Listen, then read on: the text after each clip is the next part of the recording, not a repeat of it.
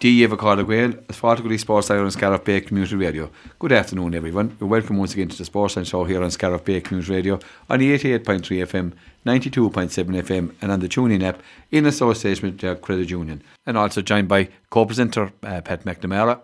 And on today's show, we're going kayaking again. And we're also going to be talking about GAA, and we're going to be delighted to be joined on the line by the man who has just completed uh, a Kayak for Cancer challenge, who's going to tell us all about his journey, uh, Gavin Sheehan. And then we're going to be joined by well known local journalist Seamus Hayes, who's going to give his thoughts on the GAA scene at the moment. I know we're delighted to welcome back a great hero from, from last week's uh, Clare, I suppose Clare and, and uh, Midwest sporting uh, circles. That is Gavin Sheehan, who with his friend Mac uh, did this amazing, uh, completed the amazing kayak for cancer from the very, very source of the Shannon up in Cavan all the way out to the far end of the estuary in Kilrush uh, for cancer uh, research. Uh, very, very difficult assignment, but uh, one was well completed in good time. So, Gavin, we're delighted that you could join us again. First of all, congratulations from all of us here on Scariff Bay Radio. Thank you. Thanks very much. Gavin, um, it was a target of yours to, to, to be there on time to get the job done. Uh, and I'm sure as you set off, full of full of uh, you know hope and full of uh, trepidation. Um, how do you feel about having achieved what you've achieved? Um, I think it probably hasn't sunk in really uh, as much as it probably should have. I think myself and Mac kind of it was something I wanted to do for a few years, and we know a few people who've done various sections of the Shannon or various um, stints of it. And I think if anything hasn't soaked in that we've we've done something that most people will, will never even think of how we're doing. Um, and like we said, thankfully, I suppose, a lot of congratulations and a lot of good nice messages and stuff over the last few days. Um, but it kind of still, I think we, we don't really, never really saw it as a, I suppose, a, a slog or anything like that. Um, most of the time anyway. But I think people are kind of saying, "Well, you you, you paddled fifty plus k a day for, for over a week. Like that, that's an amazing achievement." And you just mentioned, uh, you kind of referred there to not being done much before. Do you know if many people done this kind of thing before in any shape or form, or are you actually the first to kayak it the whole way? So we don't believe we're the first. Um, I suppose typically, so what we did, our route, we started in the Shannon Pot, which is pretty much where, where the Shannon comes off the ground. Um, it's very narrow, like it's sure probably three feet wide, very overgrown. So typically people who paddle the Shannon don't go from the very top. They'll start in a town called Dowra in Cavan. Um, and then I suppose paddle down. I suppose there's a bit of water there through the lake. Then and t- people will typically finish up in Limerick City as well. Um, so we are only aware of two guys who actually paddled, I suppose, a similar stint to us. So they, they started in the Shannon Pot and they actually finished up in Galloop Head. Um, but they broke that trip up into, I suppose, two separate trips.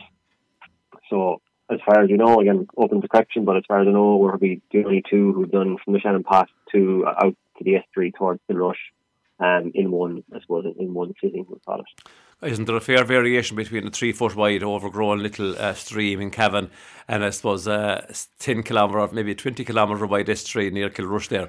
That's two extremes in the one river, Gavin. Yeah, and that's kind of something we, we, we, we did keep saying that to ourselves during the week, like uh, as we were going further down, even crossing Lough Ree, Lochberg, and as I said, going at the estuary. Uh, five days ago, we were paddling in a in a section that you could literally put your paddle from one side of the river to the other, and you, could touch the bottom. Um, and now you're just in this massive body of water. You, can barely even see both sides of it. It's that big. So you documented it very well, the whole journey, uh, video by video, audio and video. Uh, we, we, we followed as much as we could.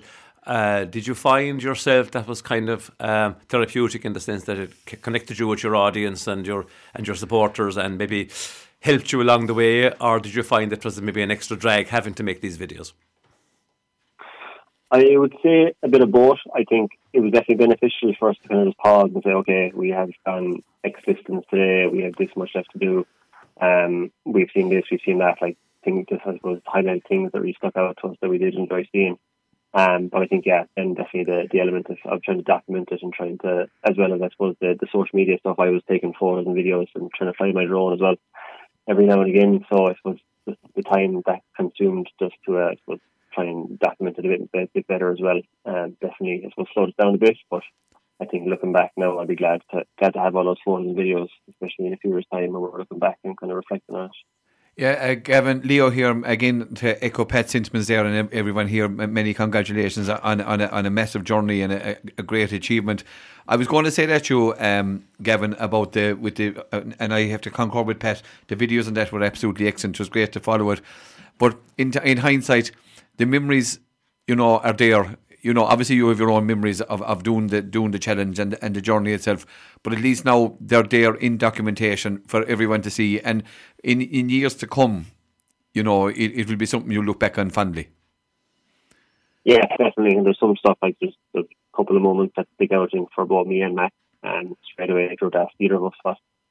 But was most memorable, I think, definitely crossing Lough Ree in terms of an, intimidation point of view. In point of view, um, really high winds, really tough conditions, but I suppose together we just put the head down and just just battle through it for the day. Um, another thing that stuck out was when we just when we came over Parteen Weir, um, coming down to the O'Brien's Bridge section, it was local enough where we, where we all are now. Um, we had the Shannon Dragons Dragon Boat Club uh, meet us there at, at, the lower side of the Weir, and they escorted us down to, to O'Brien's Bridge then um, with a full crew there, and they were they were, they were hitting the drum and everything. So that was really cool as well. And I think the third thing probably that would stick out to my memory is as we were paddling down the estuary, uh, we were just approaching kind of Tarbert Moneypoint, um, and we could see both, both power stations. And then Mac was in front of me on the water, but a, a white-tailed sea eagle actually flew over both of us. And just kind of hovered around for a few minutes, and then went went about their, went, went about his business. Um, but neither of us had seen seen it, seen him at all before, so just to see a bird of that size fly over you in the wild is just spectacular. Couldn't believe it. Yeah, it is like a flyover, a salute that you you have your journey completed. Um, Gavin, you mentioned the, the winds there, and you know there's no doubt that even though um, conditions rain wise were very favourable, but the journey you had, you had um, the wind not in your favour really at any time uh, during the journey. Yeah, like I think I, I won't say for any of the journey, definitely, like I say most of the journey, the wind was, was against us. Um, a lot of headwinds. So just to give you an idea, we were typically kind of out of the wind. If we ever got any shelter, we'd be cruising along at maybe eight, nine, ten kilometers per hour, um, depending on how wide the river was and how much flow there was. But I suppose when we when we then got into Lough Ree and we had a wind blowing directly from pretty much south, so directly up the lake, um, I think our progress slowed to like nearly four, four and a half kilometers yeah. per hour, and that was that was paddling hard. So um, it, it cut our cut our progress in half pretty much. Um, so there, there was definitely a lot of days where we had kind of headwinds, um, or if not headwinds, they were kind of blowing crossways, um, which then kind of was to turn the boat, and that makes puts more more pressure on one of your arms then to try and keep the boat kind of uh, stable or in a in a straight line. Um, but thankfully, I suppose just as we were coming to Lough Dergan, so we just approached Portumna, and that, that day we were actually blessed with, with low winds, so we made yeah. most way from from Portumna to Garrykennedy, um, and had a lovely. I think that was last Thursday um, had lovely winds then, so or light winds. So that was definitely uh, something that, that kind of put us at ease a bit, especially passing such a big body of water there. Absolutely. I remember Gavin, you're saying that the blisters set in fairly early, as as they would have had. He was doing something manual with our hands, and we were not too used to it. I know now you're a very experienced kayaker, but this is bound to happen. So how do you actually face into the, the next day, having blistered hands the day before? What what can you cover them with, and how do you ease that that horrible pain which you know blisters cause? Uh, it, it was not, not conventional medicine, I would say. So um, typically we would duct tape them. Um, so duct tape your hands while dry. So that, that as well gives a, gives a smooth surface so the paddle then can rub off, the little section of duct tape. Um, for any of the really bad ones, and I had a couple of bad cuts on my fingers as well, we actually put super glue on them. Um, so put a little, little couple of that super glue and seal them up for the day and then worry about it later on that day. Wow. Um, but it did the job anyway. Yeah, did the job is right, but I had to go through the pain barrier, I suppose. Now, tell us a little bit about the evenings each, after each pedal. You know, I know you, you had your dad uh, kind of trace, tracking along the, the, the, roads, the roadsides, etc., with with supplies and camper van things you needed. But uh, each evening, then, what did you actually do when you came off the water? What was your routine each evening? Yeah, so I suppose first up, we had intended to camp all or most of the, all of the days. Um, I think then I suppose with my dad following the camper van, and then it tur- turns out Mac's parents also started kind of following halfway through the week in their camper. I suppose we had that option to sleep in as well, so we kind of did a mixture of sleeping in the tent and then sleeping in the van. Um, I suppose depending on what, what the weather gave that night. Um, I suppose in the evenings when we got the water, we kind of had the usual admin and stuff to do, so trying to dry the gear and just kind of put stuff away and figure out what we're doing tomorrow or what, what kind of time we're going to get up. Um, but to be honest, I think we, we definitely underestimated how long we'd be paddling every day. So we got on the water typically like half seven, eight a.m. and we wouldn't finish probably till, till six, half six, seven p.m. It's a long, um, it's a, it's a long, a long trick, um, uh, Gavin. You know, a ten hour, twelve, nearly a twelve hour day on, on, on the water, and people would tend to forget that you've a preparation, and of course you have to tidy, as you say, clean up everything and dry up everything when you're when you're finished. So typically your day was probably a sixteen hour day, really. Yeah, you're getting to bed pretty late, and we were obviously trying to get ourselves fed then as well in, in the evening. Like I think we, we were probably lucky that most places to be stopped would have been a marina like Garrykennedy or, or Drummond up the country or um, or Banagher, places like that. So we were in kind of towns that had restaurants. So we so again mix and match cooking our own food or going to go to the restaurant. So it was good to have just, have those local amenities there as well. Just on the food situation, uh, Gavin, it's such a, a demanding. Uh, day. You know, you're you're out in the water first of all, so you you're not you haven't the comforts of, of, of dry land. You know, diet wise, what kind of had you specific diets you kind of followed, and what kind of a diet suits what you were doing? I mean, I know sports people in endurance tests need plenty of carbs and plenty of everything else, but you know, you, you had to think about the fact you weren't able to get off the water every every two or three hours either. So, tell us a little bit about your diet and what kept you going. Yeah, so we typically had uh, it was porridge, protein, bananas, um, stuff like that in the morning. So I suppose again, high, high carbohydrate and high calorie stuff in the mornings, and then we would bring a lot of snacks to us in the water as well. So like flapjacks, protein balls, uh, things like Rice Krispie squares, uh, Jaffa cakes. Just I suppose a lot of mixture of chocolates and maybe sugar and jellies and stuff that would deliver energy fast, and then just carbs that would keep you going longer as well. Um, but then I suppose we then stop for maybe sandwiches at lunchtime, um, soup, and then in the evening, then it's pretty much just get as much food into you as you can um, and get a lot of protein in. So chicken or anything like burgers, beef, anything like that. So you, you can get a lot of protein because um, you want to try and I suppose replace and recover the muscles as well in the evening. You can't just eating carbs because eventually, I suppose we, we also then tried to just take on multivitamins and stuff like that as well, just to, to make sure we weren't getting run down and by our life and things like that as, as the week went on. And and Gavin, I know, as you said, you had your parents and you had Mac's parents were, were, were you as well. Medically, um, obviously you're all well qualified and know the run of it. Was there a, a doctor kind of witchy you or, uh, uh, uh, or, or was close by at all times? Uh, there wasn't, and I, I don't think we really necessitated one. Um, I think like we were, I suppose, for the most part, even on the river, we were 20, 50 meters from the bank. Like we, we could always would have been able yeah. to get off and you know case of emergency. Um, as you said, like yeah, we are I suppose really experienced with kayaking, and we, we've done the direct pre first aid courses with us multiple times, and we had first that was the, the typical first aid gear with us um, on the water. So any any I suppose uh, bang the bruises or broken bones or something we, would we'd have managed anyway. Yeah. Um, but yeah, I think we, we did well in that regard. Yeah, but if you were to pick out one point in the Shannon from the, the Shannon pot to Kilrush, maybe one point in the whole journey that you felt maybe at your worst and saying, oh God, there's a long way to go and I'm knackered after all already have done. Around what point would you say that was? I definitely, I suppose me and Matt might have different answers this. I definitely found it tough, like actually going at the estuary. Um, really? More so because well, we, we, we thought we'd have a lot of tide at our back, but the the crosswind that was coming kind of directly across the estuary from say like Askeaton direction towards Ennis um, was blowing us onto like the, the Clare side of the bank.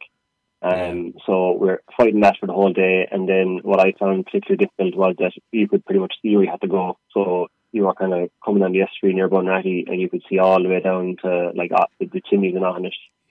Um, it's a it's a it's a, it's a long a long way down.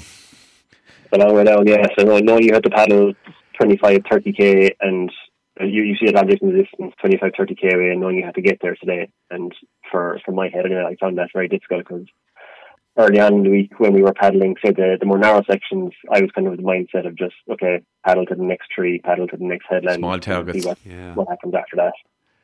Yeah, the estuary, the estuary is vast, even for any of us looking at it. It's, it's a vast body of water, all right.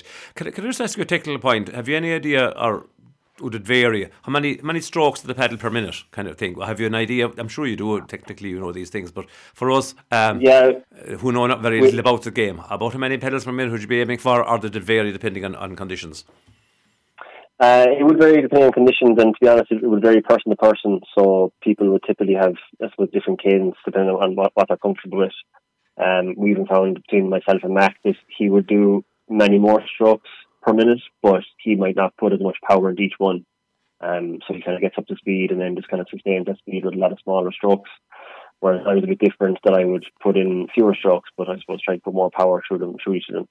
Um, so I think I was averaging probably I think 75, 70 strokes. He probably do I think maybe 85, 90 um, per minute. So uh, I suppose fairly fairly frequent. And we actually never totted up how many strokes we, we estimated to do over a week.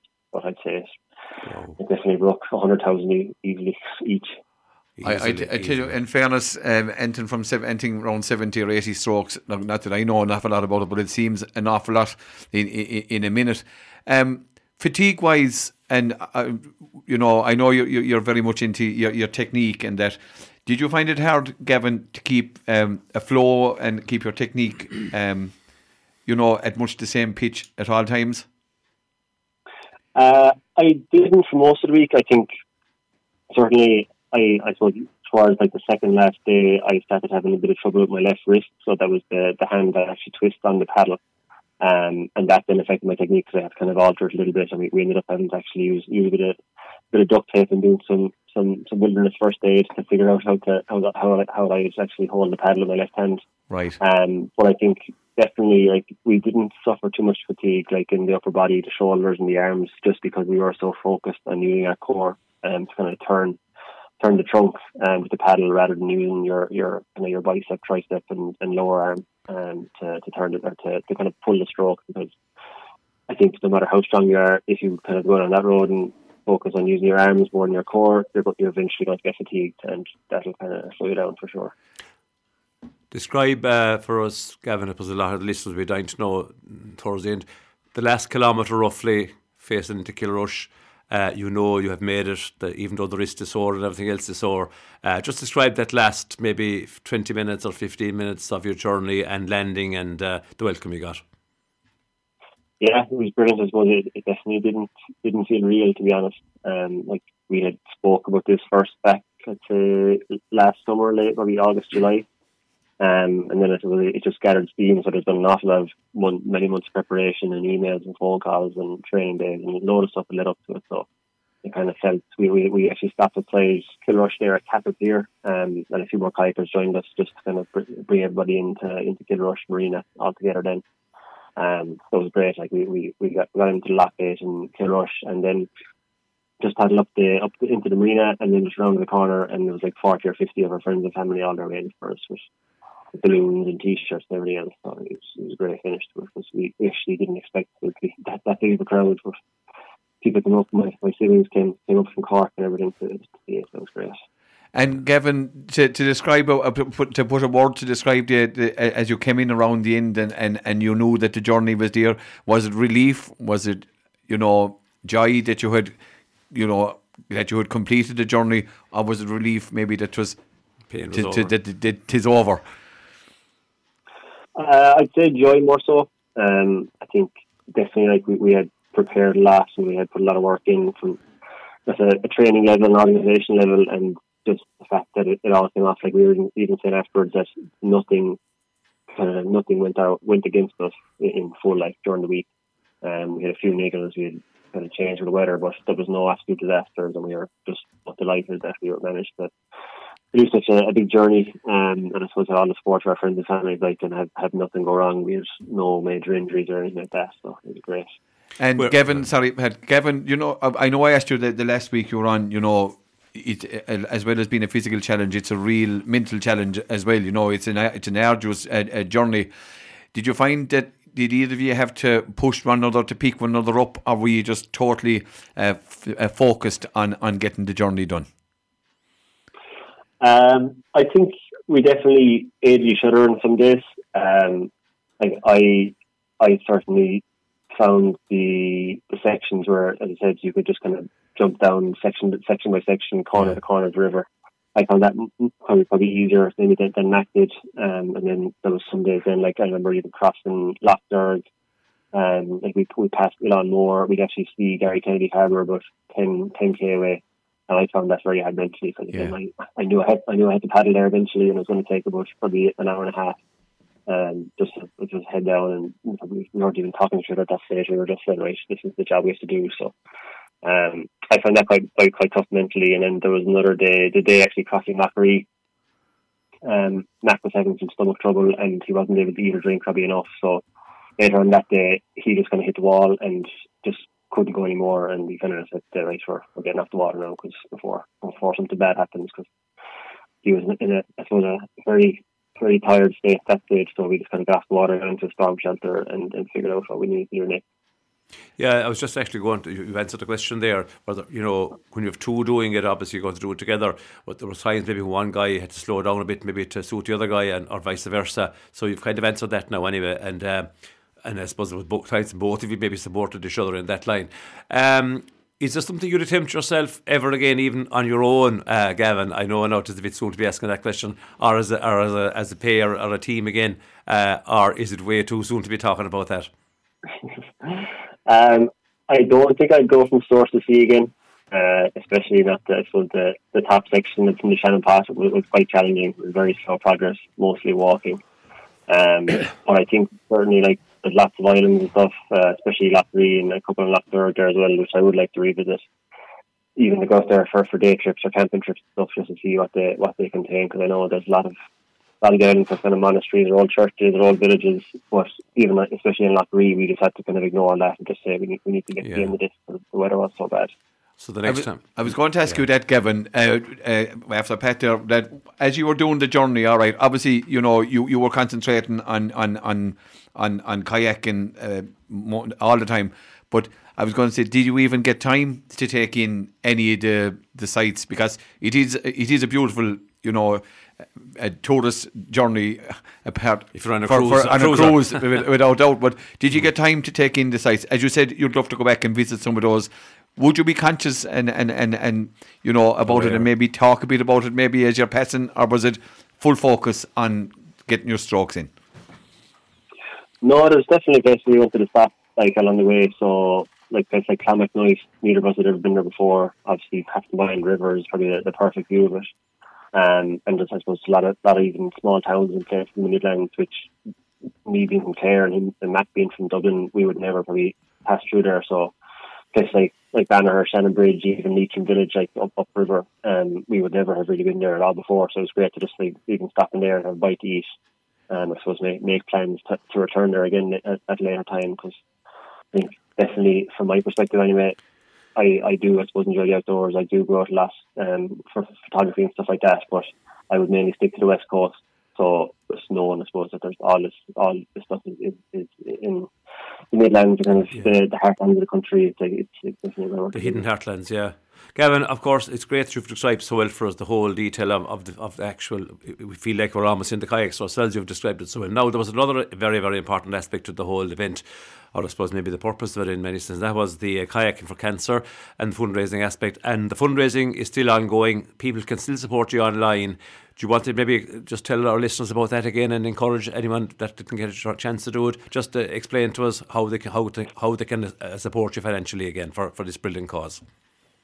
Yeah, I will do. So suppose first of all, I'd like to thank anyone who's donated so far. And people have been very, very generous over the couple, last couple of weeks and months. So um, we're, we're thankfully, I suppose, still, still ticking, ticking away with, with the fundraiser. So um, we have a GoFundMe page. It's called Kayak for Cancer 2023. Um, so if anyone Googles that, it will come up. So our target is 20,000 euro to raise for Irish Cancer Society. Um, I think today we just surpassed 16,000 euros. So we're, we're almost there brilliant. now, just over 80% of the way. Um, but yeah, our plan is to probably keep that page open for nearly a month, if if not, I suppose the, the middle of May. Um, and then I suppose look at closing it up. Hopefully, we'll, we'll be at the 20,000 by then. So we're going to push hard again now over the next few weeks um, for donations. And I suppose if anyone can support us, we, we definitely we definitely appreciate it. Um, but yeah, that page will stay open until around mid May at least. But as we all know, it's it's a fantastic cause. I mean, every family, as, you said in your first day, has been touched by it in some shape or form. So uh, look what you've done. You, you, certainly have done your part, you and Mac. Uh, I think Leo has one more question before you wind up, uh, Gavin. Gavin, one last question, and, and obviously you, you know you have the you have the taste for, for challenges at this stage, and you're an experienced kayaker. Where would you see maybe down the line if you were to take on another journey like that or a, a challenge? Where might you see yourself kayaking? Um, if you, if you could ask me that this right, I I think I, I suppose the, the next there's, there's kind of two big challenges kayaking challenges you would do in Ireland, it would be the Shannon Source to Sea and then actually circumnavigate the country, which a lot of people do as well. Ooh. Um, circumnavigating the country is, I think, a different level of, of complexity. And I was going, to, I was going to mention that, but I was afraid. I said, "Are we over oh, maybe overstating the thing?" But yeah, I. I can see, I can What's, see the, I can see the merits. What kind it. of a timeline would that roughly take? Do you think, Gavin? I think typically around forty plus days it takes. Um, and again, you're you're you're totally at the mercy of the weather there for Absolutely, that. For that, so. yeah. Um, wow. People typically go like June or June or July. I know there is a couple of guys planning on doing it this summer. Um, again, hopefully the, the weather works out for them, but I don't think that's something I would I would do. Um, it would obviously take it take me taking a month off work, which I don't think they'd be too happy about either. um, so yeah, I, I I don't know about that, but certainly just I think now it's kind of we we've used sea kayaks and we we have them available. I think for myself, I'd like to just explore like the islands and a few kind of up the, the coastal islands, especially around Connemara and like even the Aran Islands, um, just and even um, Mutton Island and stuff off Quilty, just to, to get out to them because there's, there's places here that are they're not too far off the coast at all. They're very accessible, like and even just as well, with a little bit of planning, you can make a great trip on them. Gavin, um, look at what you've achieved uh, already in the last that last that week there uh, obviously is, is fantastic and we're, we're very proud to be able to have you on our programme here to discuss it as a as a, as a good East Clare man and uh, and Mech also from Dublin of course and uh, you know, your Iron Mint have achieved it so far, and you know, some maybe someday you'll get around to circumnavigating the country. But uh, as said, what you should do next, as you said yourself, is to enjoy maybe the, what's in Ireland's hidden heartlands and enjoy those islands and uh, take a well-deserved rest. But uh, anyway, listen, well done on what you've achieved. There's a, there's a, book in that. There's, there's a book a, in that journey. A, there's a good book in the journey as well as and a video maybe. But uh, look at thanks a million for joining us, Gavin. And uh, as I said, seriously well done. We're very very appreciative that you've come on the program here to talk to us and to describe in great detail about about the whole journey. And uh, we wish you every success with the fundraising that you will reach your target. So, Gavin Sheehan, thanks a million, a million for joining us. Thanks, thanks for having me. Thank you, thank you, Gavin. You're listening to Sportsline on Scariff Bay Community Radio, 88.3 and 92.7 in East Clare, around the world on scariffbayradio.com and on the TuneIn radio app. Sportsline is sponsored by Derg Credit Union. And once again, thanks to Gavin Sheehan for taking the time to talk to us. And what a remarkable achievement in, in that journey from Cavan right out to the Shannon estuary. A brilliant, a brilliant achievement. And we go from one brilliant achievement uh, to to another uh, of last Sunday with, with, the victory for the Clare uh, senior footballers. And we're joined on the line by well-known journalist uh, Seamus Hayes, a man who's given his lifetime to covering games, all Gaelic games and beyond in, in the county and, and beyond as well. And a man who's he's always very good to talk to. Seamus, you're welcome once again. Thanks very much, Leo. Thank you. Seamus, first of all, what a great achievement last Sunday. Uh, the Clare footballers, you know, it, it, just shows how sport can be so fickle. You know, disappointment of, of relegation maybe a month before that, even though the victory over Limerick in between. But last Sunday, Seamus, one of the real great days uh, for Clare football. Oh, and absolutely super day. The buzz, the buzz all week has been fantastic. You know, I suppose to be fair, uh, Cork were odds on favourites going into it. They had, had they had had the better of things with Clare in the, in the recent couple of meetings. Uh, you know, and they had some good performances in the league, even though they had a few disappointments as well, I suppose. But they would have come to us quite confident, uh, you know, that they were going to uh, go through comfortably enough. Uh, and uh, in fairness, Clare rose to the occasion. Uh, you know, in fairness, for the past two weeks, Clare has said little. They had worked, worked, and worked towards this fixture. You know, they had focused on it. They had a number of great training sessions, I understand. They had focused on it and they had worked on what the team was going to be and they had made a number of positional switches and they all worked on the day, none more so than the movement of um, Jamie Malone to centre back, I suppose, and Kieran Russell to wing back. Uh, and I suppose the Clare played most of the league without Kieran Russell. You know, he was Um, he had trouble with a leg injury after a very heavy season last year with club and county and with club in both codes. But by God, he showed his value to the team last Sunday.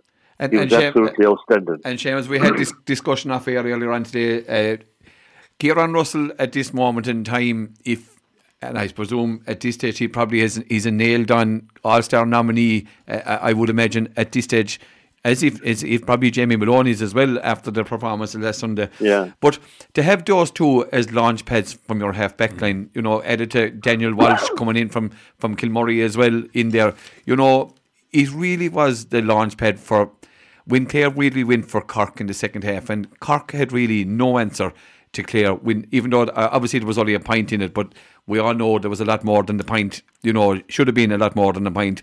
You know, no performance is always perfect. But the launch pad of these lads coming through, Cork had just no answer uh, to these running through their attacking at their their defence. Yeah, you know, I, it's fair to say I think the Clare defence was magnificent that week. You know, Killian Brennan has been uh, in, uh, starting in every game, I suppose, and man, start is really, really settled in. But I suppose it was a big call to play Killian Rouine a cornerback. You know, Killian had missed a lot of the league as well, uh, having had surgery and an ankle injury at the end of last season. Uh, but he was magnificent, the cornerback, and didn't pop up up in corner forward for the the all important score, you know, to piston over the winning point. But you know, there were big calls made by Colm Collins and his management team, you know, to to to, uh, to, to select those fellas, and they certainly obviously no know those stuff because the boys responded uh, superbly, and uh, you know, Keelan Sexton, again a man who's been troubled with injury throughout the league and missed a number of games he caused an awful lot of problems for the for the uh, Cork defence throughout.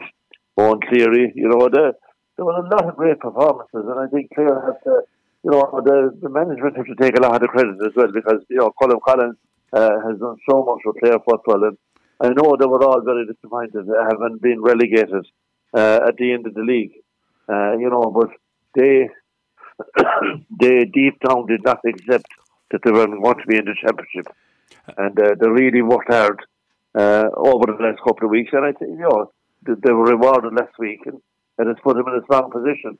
Now, obviously, they're not there. They have to beat Limerick. Simple as that. And as you know well, Leo, and, and you know well, uh, all you there. Uh, if there's only Tiddly week, Clare and Limerick are yeah. playing. Oh, there'll, there'll be bias in the proceedings.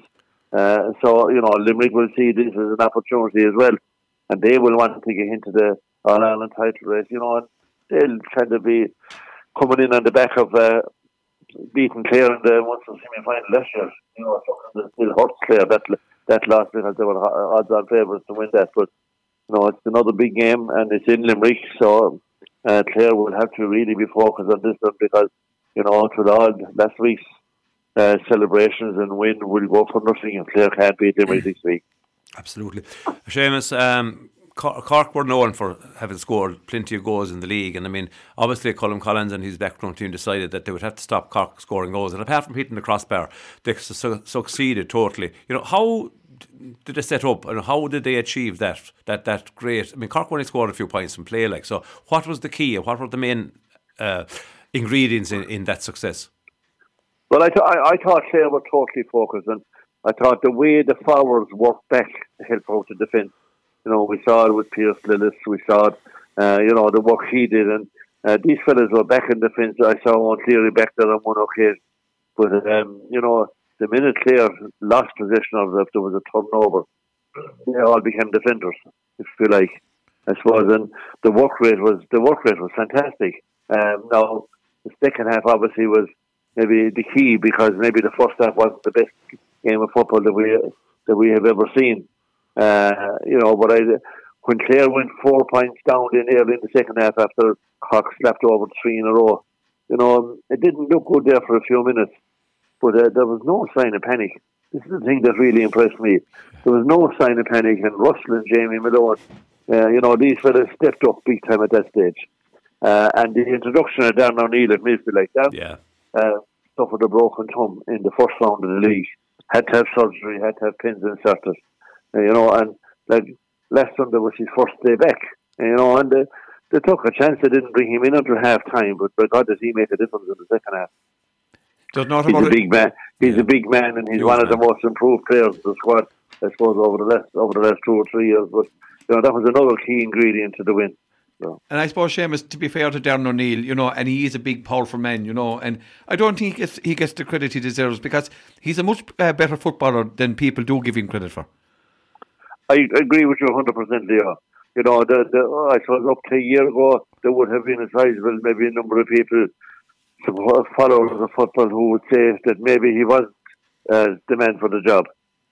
But like he kept the head down, they believed in him, he believed in himself, and he was, you know, he's played some outstanding games with club and county. You know, he's been key to heroic successes as well over the last two years, and and he's a fella that you know can alternate between midfield and full forward should the need arise. He's a big man, target man, but like he made a difference in midfield. The long kick outs, I don't think, uh, I don't think Cork uh, benefited from them because the like he and Dara Bohannon, you know, were able to break that ball down, and there were clear men waiting for it. And I'd say not more so than Podge Collins, who seems to have a new lease of life this year. You know, he's buzzing, he's everywhere. Uh, you know, and we all know the ability that the man has. Uh, but he went through maybe a tough year or two there uh, with a lot of injuries. But he's really he's really in fine form at the moment. And, uh, he knows the game and he knows where to be to pick up breaks, and he picked up a lot of them last week. And you'd have said the loss of Keane D was a big thing as well. Uh, we forgot Seamus, one of our leading players. Yeah, and, ma- recent and and- and because he they overcame him. he's been such a, yeah he, he's been such a key player, you know, over the last couple of years, and he's lost with a knee injury. You know, talking to a clubmate of his this evening who believes that he's that he'll be back in about two or three weeks' time, back to full fitness. That he's uh, has, has made a lot of progress in the last two or three weeks, so that'll be a big plus. That's for sure. Seamus, you, you spoke of a man there a, couple of moments ago there, a, another unsung hero, and I think maybe Les Sunday might be the, there's no doubt in this man's talent, but Les Sunday might be the making of him, was, um, and of course the, the, the pedigree, Dara Bohannon, you know, what a, a, a game he had, and you know it could be the, really the making of him. And he was up, he, he had a shot saved by uh, Micheál Martin in the goals, you know. But um, That's right. That's right. Yeah, that's right. he's a very much improved uh, and seems more comfortable now at county level, Seamus. Yeah, he has he has improved. I suppose he's gained in confidence as well. And you know, I suppose maybe in the old days, like I think one of the traits that Colm Collins has as a manager is, you know, he he gives people and time and he gives them opportunities. You know, he doesn't. If a fella gets a chance today and things mightn't go well for him, he's not overlooked or forgotten about.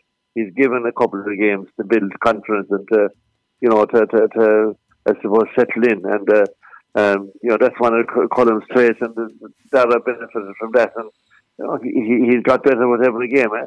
Same with him and McMahon. When and came on first, maybe you know it looked as if he might be struggling a bit, but he's now kicking some good points, and kicking some very good points, and growing confidence. So, And I suppose another uh, you know, these, these fellas are learning. Sorry, Seamus, you're right there. Another maybe troublesome play, place for us has been goalkeeping there for a while as well. And suppose Stephen Ryan now is, has made things a bit more insure, assured back there than they had been.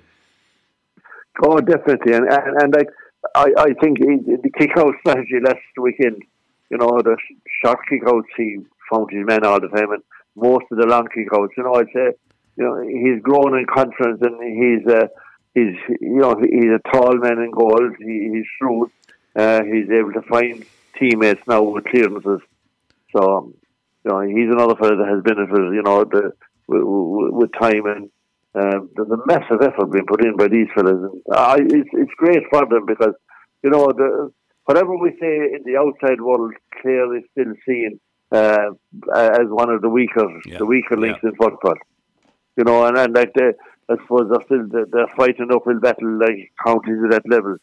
But you know, they have they have they have upset the apple cart so many times. And in fairness, I think Sean Cavanagh mentioned it last night in the Sunday game or last Sunday night. You know, he sung the praises of Colm Collins and what he's done for Clare. Excuse for Clare football. Yeah, there's no doubt about that. And Seamus, I suppose you know, as we say, every performance isn't perfect.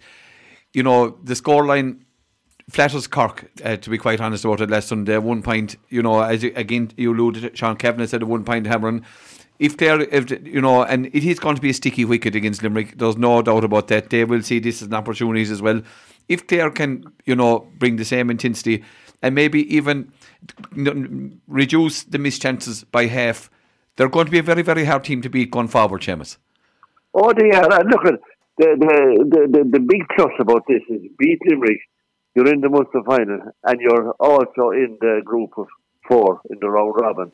So beat Limerick, and you're guaranteed four high quality games, a minimum of four. And with a bit of luck, you might make it to the quarterfinals.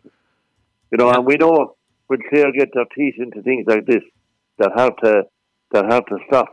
You know, if they get a bit of a run going at all. And does so, no, no team no team will want to draw Clare, uh, Seamus, going by the way they're going at the moment. You know, um, I agree with you. I agree with you. You know, they're battlers and they don't give up easily. And you know, I, I think anybody that's come up against them in the last couple of years know that we saw what they did against Roscommon a couple of years when Roscommon were hot favourites. You know, and they're able to they're able to uh, um, certainly raise their game when they have to. Seamus, as someone, who, as someone who's seen a lot of football in your time and understand the game well, uh, in great depth, could you explain to the rest of us, was there a difference in approach by Colm Collins and the team in how they played Cork and how they played, say, in the league games whereby they give up leads, uh, maybe, you know, disappointingly to Dublin and Kildare particularly. Did you see a difference, uh, maybe moving the ball quicker or going back to defend quicker? What did you see was the main difference? Well, uh, the, the, yeah, they were moving the ball quicker, and they are mixing short passes with kick, with some long kick passes. you know, fellas are moving into position, and they're able, they're, they're finding their teammates. And you know, I think it, that comes from uh, I think a, a, lot of hard work on the on the training ground. You know, but I think the big thing was that they're really focused on that they had to win last week's game. The position switches they made made a difference. You know, because a lot of the players and we've seen that over the last couple of years. A lot of the players that are in that team, uh, you know, they have been play, playing one week in attack and one week in defence. Yeah. You know, and we've seen that Pearse Lillis, he could be half back, he could be half forward, same with Jamie Malone. Uh, you know, and I think you have to give fellas time to settle and get him into their best positions. And as far as possible, I think Clare had most of the players in their own best positions at the game. You know, Kieran Russell to me, uh, half back in his position. Jamie Malone, to me, the defence is his position going forward, and he'll open up opposing attacks.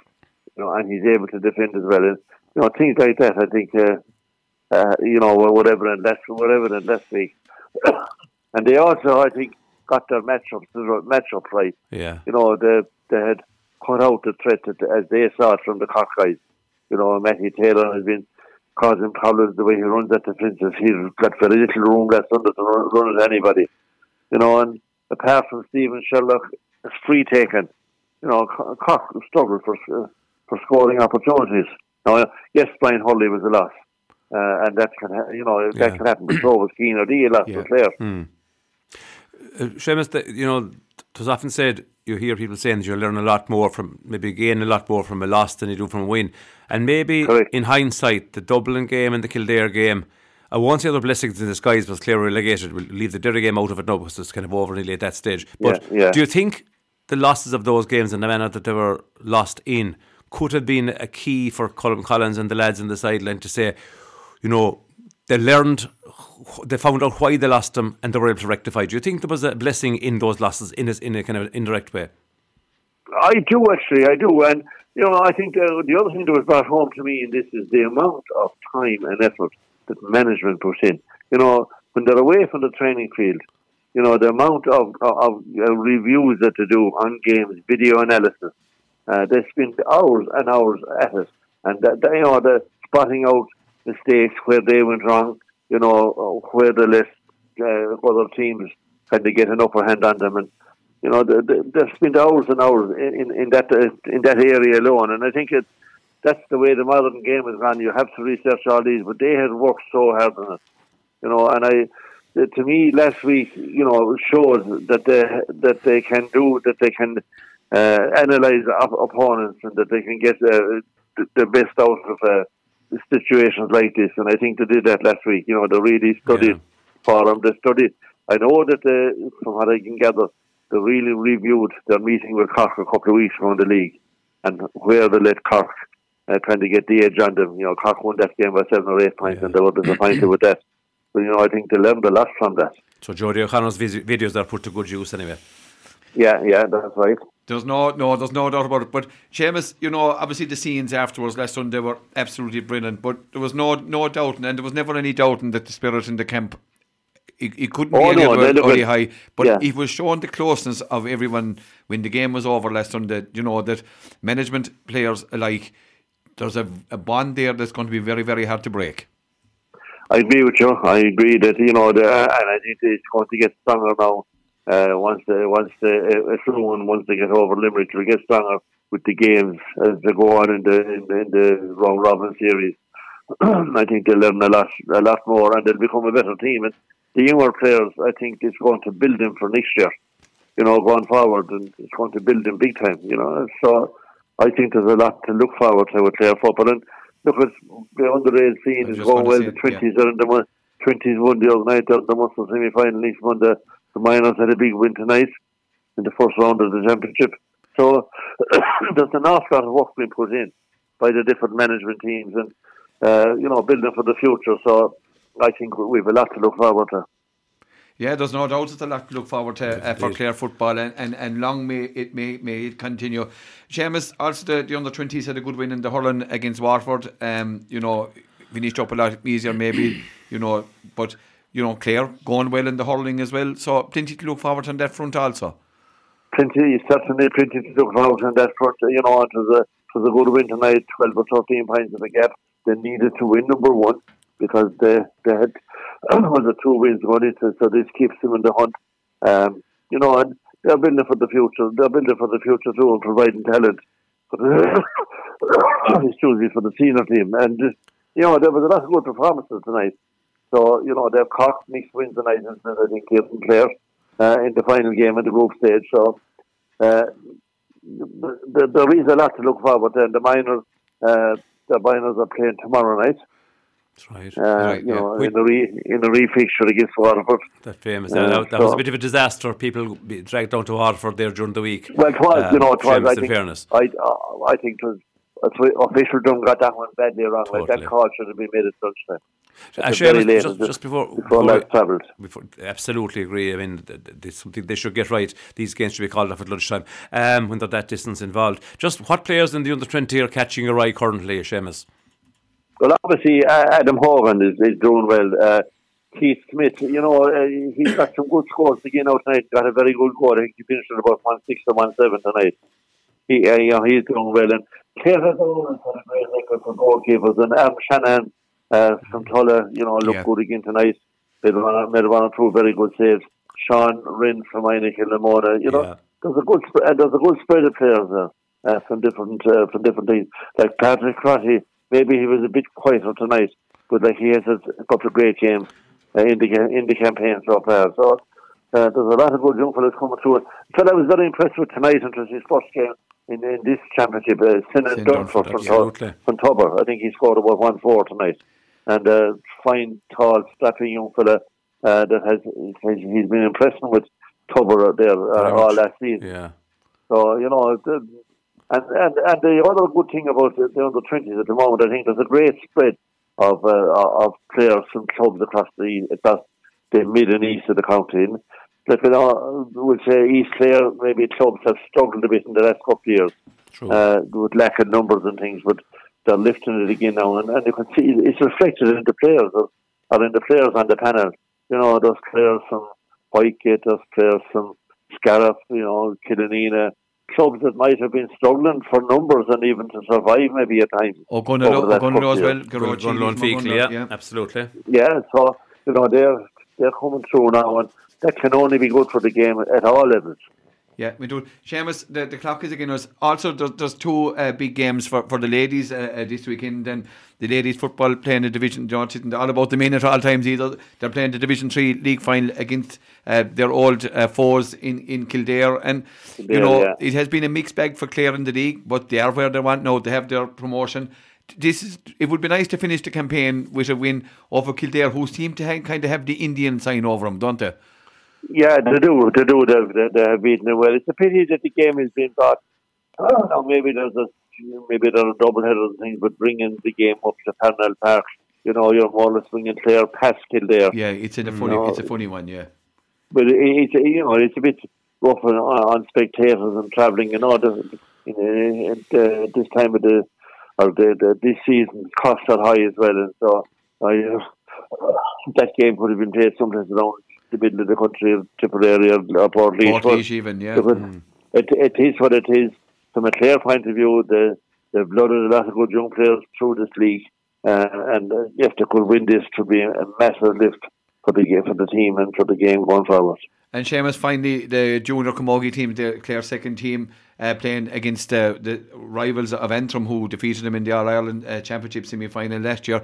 It's important for Clare, Seamus, going forward, maybe to get out of this division. There isn't, you know, I know they're getting games, but they're not really of a competitive level, maybe one or two games. So it's important for Clare for these ladies to challenge themselves more, maybe to get out, win, and, win in this division and, and get out and be playing at a higher grade. I agree with you 100%, Leo. And the other thing is, by doing that, you know, they're going to throw up a few players yes. that'll be uh, that'll knock on the door with the with the with the senior team. You know, and and, and, uh, and challenge our places in the senior team with the championship coming up in the next couple of weeks. Uh, you know, it will be interesting. Uh, it's like maybe it was a mixed bag for Clare in the league, but when they were good, they were very good. You know, so hopefully yeah. that, uh, that you know, hopefully the juniors can win this title uh, because every title is a lift. Uh, you know, it's a lift for the county, gives the game a, a, big boost. So hopefully that can happen at the weekend. Indeed. Seamus, you're very good to take your time, take the time to talk to us. You've covered a multitude there, there for us. And as always, uh, it's a pleasure having you here on Scariff Bay Community Radio, Seamus. No problem anytime, Leo. It is great to, ta- great to talk to you. Great to be talking about good times again for Clare G and winning times. 100%. That's sure. 100%. We, we echo those sentiments entirely. Seamus Hayes, Gurmina yeah. Mahagot. Thanks, Seamus. Good luck. Okay, lads. Thanks very much. And once again, thanks to Seamus Hayes, Seamus Hayes for taking the time to talk to us. Pet, in the last, uh, you know, we didn't discuss it there with Seamus. Uh, he through and after that. But in the, in the last week in in GA Pet, there's been two major um, decisions, of, uh, two major incidents, and one was the retirement of, in my book, the top referee in the country in, in Fergal Horgan, uh, retiring with immediate effect from all games. It's not, I think, something that the association can be proud of. No, he's a very proud man and a very good ref- uh, was a very good referee, and maybe maybe might come to change his mind. Not a good day for, for the refereeing association, Pat. No, I mean there's there really is a shortage of top class referees in the country. That's widely known. Jerry would have told us about that at county level and you know local level, but also at national level. You're picking from that pool of, of good refs in each county. And uh, as you said, Leo, correctly, I think Fergal Horgan was at the top of of, of that pile. Um, the, bit I saw, I always thought he was the ref that seemed to understand the game of hurling more so than just his being technical, common sense. And also, I remember clearly, and of course, the reasons he gave was, you know, not getting enough appointments, maybe putting all the work in at the fitness and the experience he had, and you know, you can see his point. But but what I what I remember well is that when he was mic'd up there for that there was a documentary. Yes. Was it was it the the, the, the All Ireland Limerick Ga- Waterford, Waterford and Galway, Galway, the Galway Waterford, sorry, All Ireland. And when they played it afterwards, they had a mic on him the whole game, and to hear him interacting with the players, explaining his decisions, disagreeing with the players where necessary, but never annoying them. He was always kind of able to talk at the players' level, and they seem to accept it. And uh, very, very, very interesting. So uh, a top a top referee, one of those ones that didn't annoy you with, with inconsistencies. You know, you kind of know where stood at him. I won't say he was didn't didn't right to go saying refs who let the game flow are always right because they're not because refs who let the game flow can often lead to trouble later. And, uh, and like the Munster final last year, got no game afterwards. John Keenan That's from exactly week from the week point, isn't it? John yeah. Keenan is a case in point. But I think he just had this common sense. It was a common sense approach, and I know common sense isn't very common, but he was one of those lads who was a huge referee, who was a huge loss to, loss to, to hurling and to the association. And I'm wondering will officials get talking to him again and I, I don't know what it would take to get him back, but you know we cannot afford to lose players like referees like Fergal Horgan, and to my mind, he's a huge loss. I, you know, there's only two or three, there's only a handful of refs you could say that we consider are at, at a high level. You know, a lot of them we know, and it's not just us saying it; it's it's a general acceptance that players will tell you that there's, there's too many average to poorer refs. Let's face, let's, let's face facts. But uh, Fergal Horgan wasn't one of them. So I'd be hoping maybe they'll be able to do something to make him change his mind. And he still have a huge amount to offer at the top level. Yeah, and that's the second high profile referee in a number of years. James McGrath from Westmeath, who was in the top bunch as well, left a few years ago for not getting an All Ireland final. Maybe, you know, was on the cusp of one maybe for a couple of years and didn't get it. Felt he was maybe at the end of the road. You know, when people when the when the association are trying to promote referees and you see the lads at the very top, it makes the, the recruitment that bit harder. It, it does. You, you run suppose, does the balance be struck from the GA's point of view? Do you pick the best at all times, which means it might be given the same the all to the fella if he's if his count isn't involved. You might be given one guy four out of six or whatever. Yeah. Or do you be geographical about it and spread it around to the top six, seven, eight, eight refs? I suppose there is the balance to be struck Yes. there that isn't always easy. And of course, there may be one or two very good refs can referee if their own team is, is, is in the final. But on, on balance, though, I think you pick the best, Leo. Isn't that what it's about? Whether it's a team you're picking, you don't pick your, your, your county team by giving one player from each club. I should be the same referees. Pick the very, very best. And if the same guy is getting them and doing a great job, you know, that's what you want. You want a top class game. You want a well refed. And to those refs raise their level. So Fergal Horgan might think he was at the top, and there are other referees getting a better crack at it. But I, I think none of them could match his, his common sense approach to the game, I think. There's no doubt about that. Mm. And look, whatever Fergal decides, we wish him we wish him the, the, the very very Yeah. best going going forward. Pat, also at the weekend um, we had an incident in a in a challenge game, in a challenge game between Tipperary and, and, and Wexford, which was at at, at its uh, nearly at its finality at the time, but there was abuse thrown at a certain player. High profile player in, in everyone knows his Lee Chin, Yeah. you know, brilliant, a brilliant hurler, brilliant ambassador for the game you know, it has unfortunately it, it does happen from time to time in sport. It has happened in the GA this weekend. It's something that just has to be eradicated, you know, rather than getting it getting it into the system and you know targeting players because if it starts at county level, it will it will work its way down. yeah. So it has to be uh, stamped on, on, on the head Well, immediately. I think everybody would agree with that, Leo. Anybody who loves the, the GA or sport in general would agree with that. The first thing is, uh, you're, you're now at the stage in this country, like it's a very diverse country, and uh, it, yeah, club level, county level, underage level, nearly most clubs will have at least one, maybe or two players who are not ethnically Irish, who may be uh, from African background or Asian background or from, you know, even a you know, the Ukrainians that are in Yeah. there now. I know there's, kids playing hurling already from Ukraine. They're only here less than a year. Uh, so look at it is very diverse. Um, regardless of your thoughts on, on, on immigrants or whatever, when somebody puts on a helmet and a hurley, takes on a hurley or a football togs and goes out playing, I think it has to be totally forgotten what their ethnic background is, and there must be not a single word or hint, either from the sideline, from fellow, players, from supporters, about their background because they're out playing, they're contributing to our sport, they're entitled to be get the full respect. You know, there's give respect, get respect uh, phrase used there with referees and all that. I think there's no question about it. Any player, no matter where they're from, are entitled to have an absolutely free reign out in the field, the same as all the others in terms of their treatment. And anything other than that, comments or references to their background is totally out, out of the question. And the perpetrators should be punished if they can be found. They should be punished to the to the highest capacity. And I'm sure you, you know that yourself. You know you know how great Hurl Lee Chin is. But if Lee Chin was useless, it doesn't matter. Uh, he would deserve protection, and I hope that the, you know, I hope that the full rigors of the, of the laws will be brought to bear on, on the person doing it. Yeah, and it could if it leads in this week, could, could, could be someone else the next day. Absolutely. We just want to stamped out. Pet Gormila Magat, and thanks, thanks, thanks for that. And that concludes our sports and show for this week here on Scariff Bay Community Radio in association with their credit union. Once again, thanks to my co-presenter uh, Pat McNamara. Thanks to our guests, kayaker Gavin Sheehan and journalist Seamus Hayes. Thanks to Jim Collins in the control tower. Thanks very much to you for, for listening into us. And we wish all our players uh, the very best luck in their respective finals the weekend, especially uh, the local players involved with the Clare uh, uh, junior uh, Camogie team in that league final later on today. You know, from the Scariff Under Club and the neighbour, neighbouring clubs here. We wish them all the very, very best. And we thank you for tuning in to us. We hope you enjoyed the programme. So, and all that remains is for me, Leo Doyle. Until we meet again, it's Bannock Day, August Lawn.